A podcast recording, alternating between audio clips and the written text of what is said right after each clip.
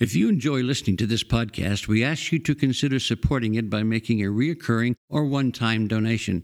Visit Mayflower's website at w w w dot mayflower u c c dot org and click on the Donate Now button. Donations made to Mayflower's Radio Fund are tax-deductible and go toward keeping this podcast available.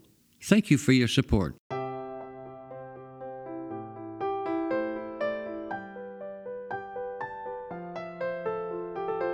The sermon you are about to hear was preached at Mayflower Congregational U C C Church of Oklahoma City, one of America's premier liberal Protestant pulpits. At Mayflower, we are an open and affirming peace and justice church where we believe that religion should be biblically responsible, intellectually honest, emotionally satisfying, and socially significant. We go now to the pulpit of Mayflower U C C Church of Oklahoma City. We are delighted to have with us the Reverend Doctor Mitch Randall. One of the reasons we wanted to invite Mitch here today is because he has been a partner to Mayflower for a very long time. We have worked together on economic justice issues. Um, he led much of the way fighting against predatory lending. And then I, of course, consider him to be one of the leading the leading voices in fighting for public education. Um, and he makes some very strong arguments about the role of churches in advocating for a public school system that provides a quality and free education to every single child here.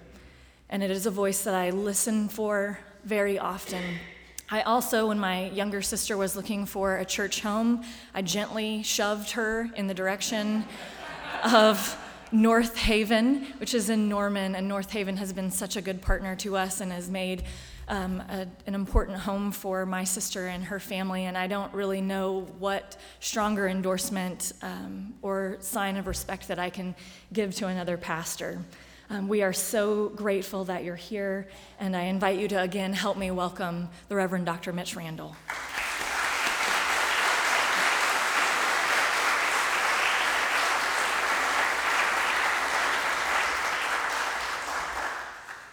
Our scripture lesson this morning comes from the letter to the Galatians, chapter five, verses one through six and thirteen through fifteen.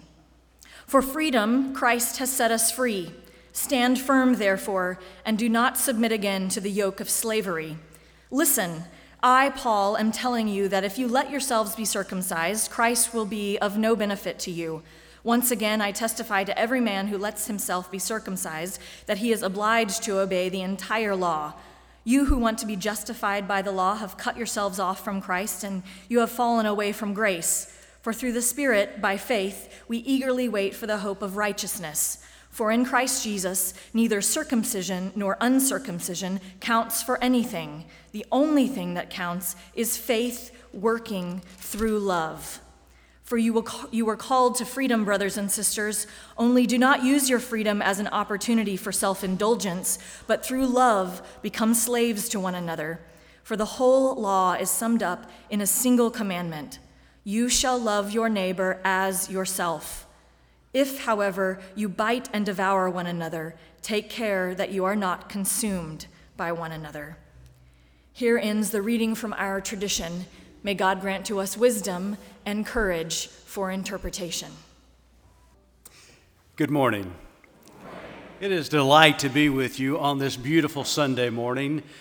And as Lori has already suggested, for over a decade, I had the privilege of serving as a senior pastor at North Haven Church in Norman, Oklahoma, and it was a joy to stand beside you in our fight for justice here in Oklahoma for over a decade. More recently, I have taken on the position as the executive director of the Baptist Center for Ethics and Ethics Daily. Com. On behalf of our board of directors and our staff at Ethics Daily, I bring greetings. It is good to be in Oklahoma because I've been on the road for quite some time. Two weeks ago, I was in Norfolk, Virginia, uh, with a wonderful congregation out there. Last week, I was in Manhattan, uh, got an opportunity to preach at Metro Baptist Church on Pride Sunday. I really thank them for their boldness in diversity to bring in a heterosexual male to preach on Pride Sunday in New York City. And now I'm with you today before I get on a plane in the morning to head off, and I know this is sounding very, very uh, strenuous on my part, but somebody has to do it. I head to Nassau, Bahamas tomorrow for a week-long meeting, uh, and we'll be worshiping on the beach uh, next Sunday. But it is a delight to be with you today. When Lori invited me to come and be a part of this wonderful series, This, my particular assignment happened to fall on the Sunday after Independence Day. And so I thought to myself, what is one of the things that a Baptist minister could bring to a U C C church here in Oklahoma City uh, that might, you know, be germane during this week? And so I thought, let's talk about religious liberty, because I mean, religious liberty is kind of a Baptist thing, but it's really all of our thing uh, when we begin to think about it. And it's been in the news a lot lately. There's a lot of debate about what religious liberty is and what religious liberty is not. And there are individuals and movements within the country and within the world that are attempting to redefine religious liberty for the sake of discriminating in the public square. There is a lot of debate about this topic right now. On one side of the aisle, you have evangelical Christians arguing that their faith is somehow under attack from those attempting to reduce their influence in culture. And on the other side, which I am on, proponents of church-state separation contend that some Christians breach the wall of separation as they seek favored status in our culture. Now, more pointedly, an even greater conflict has emerged since the United States Supreme Court ruled in favor of a Colorado baker's right to turn away a gay couple when they requested a wedding cake. But we need to look at that ruling a little bit closer. In a seven two decision, Masterpiece Cake Shop versus Colorado Civil Rights Commission, the court ruled that the commission had shown a hostility towards the baker's religion, violating the state's obligation of religions or religious neutrality. Where this becomes really confusing is that the court did not rule on the intersectionality between anti-discrimination laws and First Amendment rights. In other words, their ruling was based upon the commission's hostility towards religion, not necessarily the baker's right of refusal. So the question still looms large on what precisely the court's ruling meant and what it means for a person. Does a person have a right to discriminate in the public sector based upon a closely held religious belief? Now, this is very troubling because it seems as though there is a segment of the populace these days who want to take us back to segregated restaurants.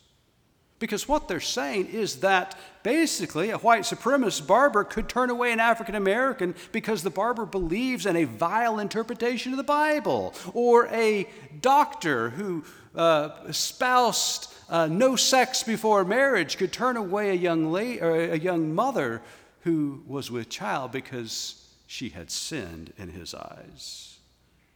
Now, I understand these scenarios seem far-fetched, but we live in a far-fetched world these days, do we not? But the underlying principles at stake are substantial. How far can a person with a personal religious belief discriminate in our society? Now, I am the first to admit I am no lawyer, so I'm not going to attempt to tackle this question legally. There are plenty of progressive, faith-based religious liberty organizations out there doing a fabulous job addressing the legalities of the situation, two of which are the Baptist Joint Committee in Washington, D C, and Americans United for Separation of Church and State. Wonderful organizations. You can look at them for your resources regarding the legalities of this, these cases. My objective this morning, though, will be to address this question from a biblical, historical, and cultural vantage point. You see, religious liberty was born from a deep desire to practice liberty of conscience. Beginning in the fourteenth and fifteenth centuries with John Wycliffe and Jan Hus, individual conscience was set against both ecclesiastical and civil laws. From Oxford, Wycliffe believed the Bible should be returned to the body of Christ apart from strict clerical dominion and should be read in the common tongue, which of course was English.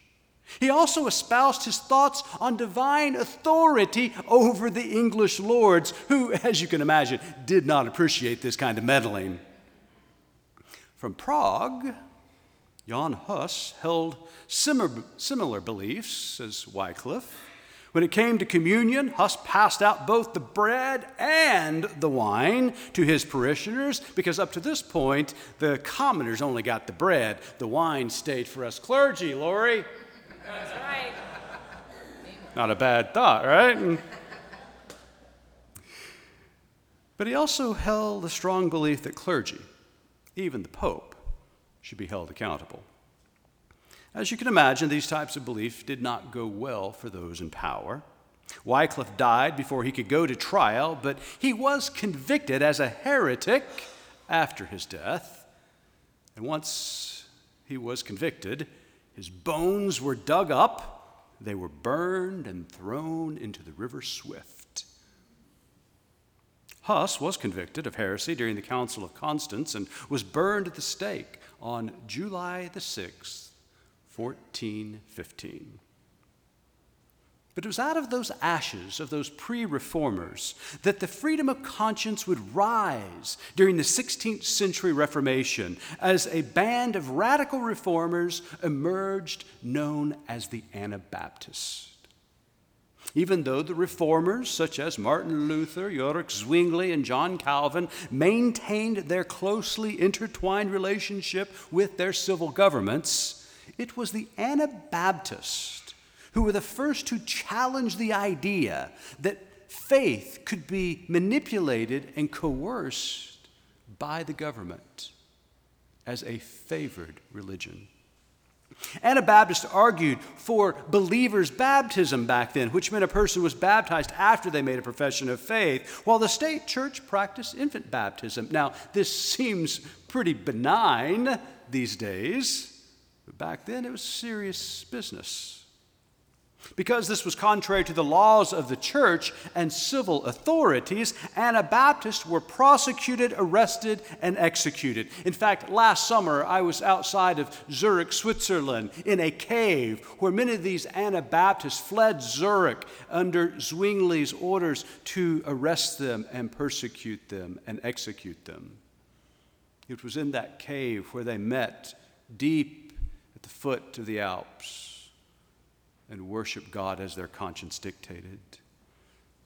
Anabaptists were some of the first to say church and state should be separated. In one instance, Anabaptist Felix Manz was arrested in Zurich, convicted of heresy, which, because church and state were intertwined, was also tre- treason. And he A pole was placed in his shoulders, behind his back, pinning him, and he was pushed over a boat that had been rowed out in the Lamont River, going through Zurich. And today you can still see a monument to Felix Mann, where he was executed because of his faith. In England, two gentlemen by the name of John Smith and Thomas Helwys built upon the work of the Anabaptists, challenging the King of England and his church's belief in infant baptism. Like the Anabaptists, Smith and Helwys also believed in believers' baptism. in his wonderful and masterful work, A Short Declaration of the Mystery of Iniquity, Helwys called for complete freedom of conscience on matters of religion for all people. This is the seventeenth century.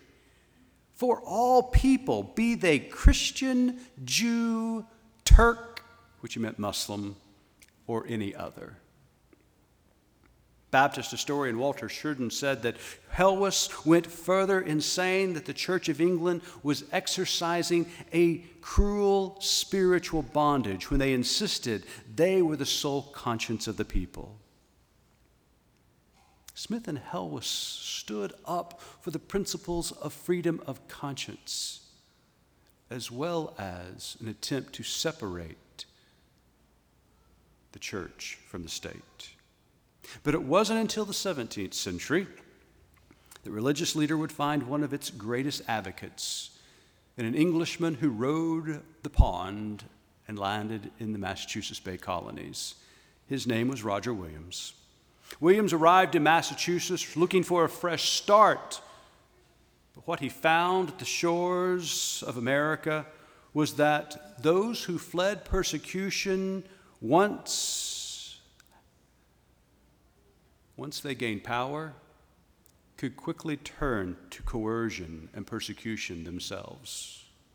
Williams concluded, enforced uniformity confounds civil and religious liberty and denies the principalities of Christianity and civility. No person shall be required to worship or maintain a worship against his or her will. He went even further in arguing that a hedge of protection should be placed around the garden of the church to protect it from the wilderness of the world. A century and Revolutionary War later, the third president, and from what we discovered this week, probably the first lieutenant colonel of the American Revolutionary Air Force,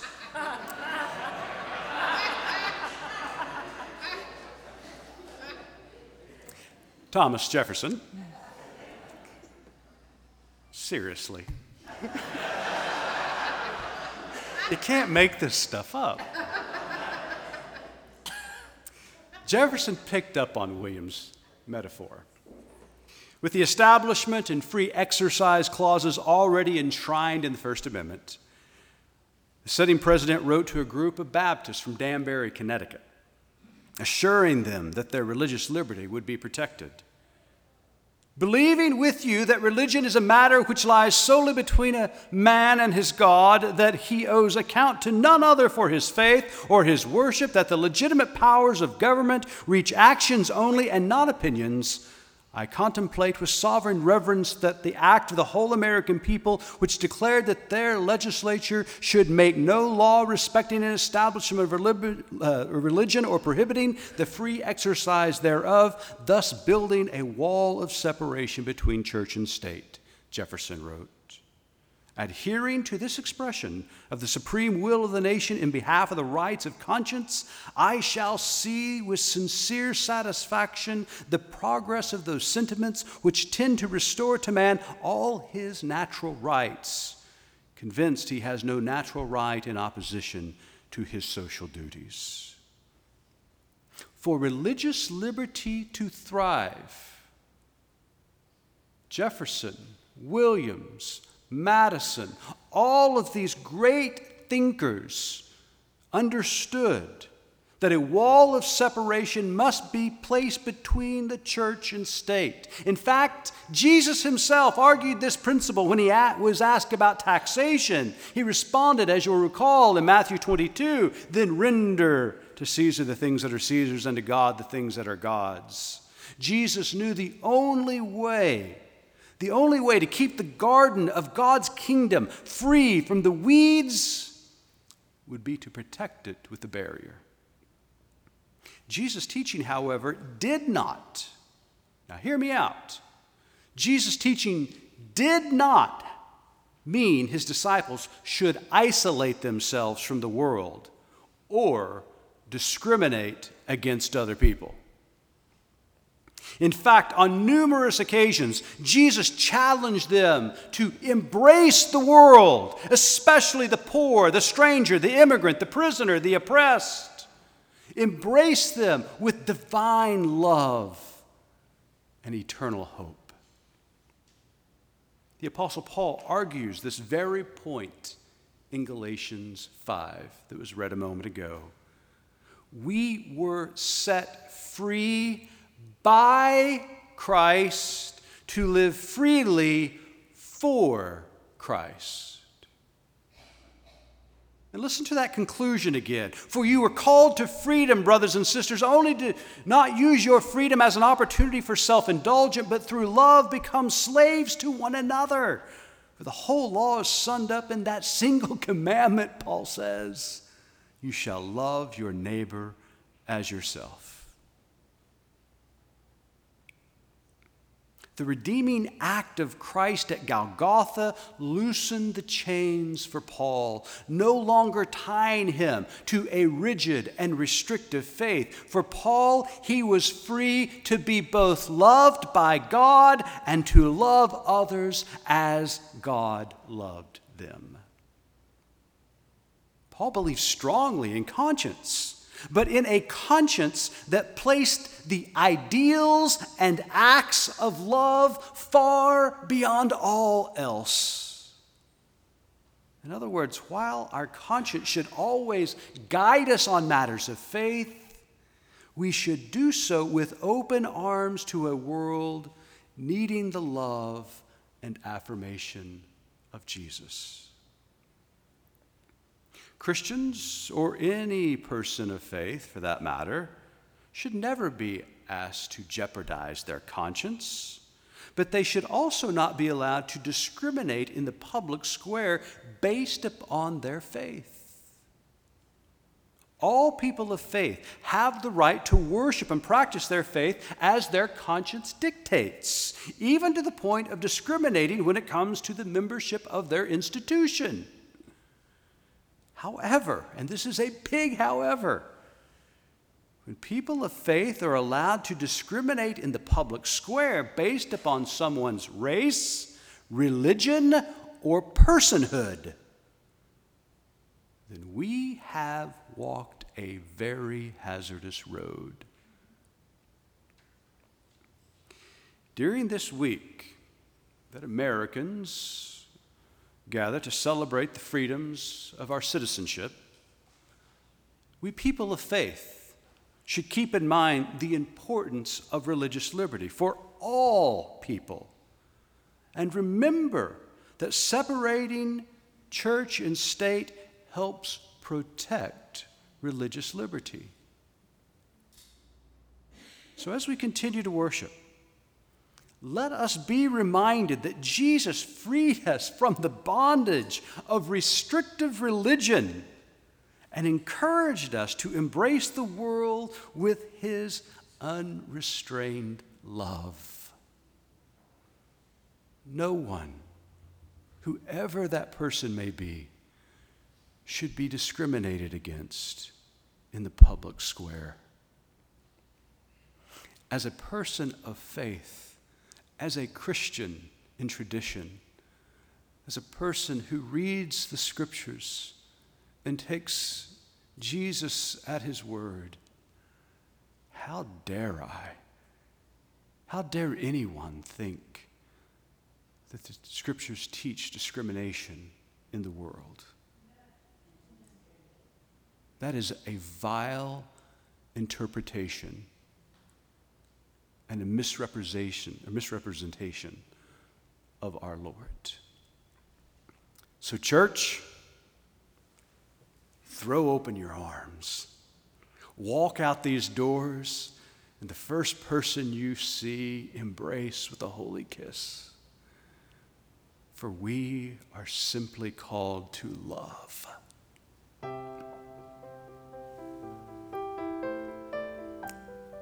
And the people said, Amen. You've been listening to the preaching and teaching from Mayflower Congregational U C C Church of Oklahoma City. More information about the church can be found at mayflower u c c dot org or by visiting Mayflower's Facebook page. Worship services every Sunday are at nine a.m. and eleven a.m., with adult education classes at ten a.m., and a full church school for all ages is available during the second service. Mayflower is located on Northwest sixty-third, a block west of Portland. Thank you for listening.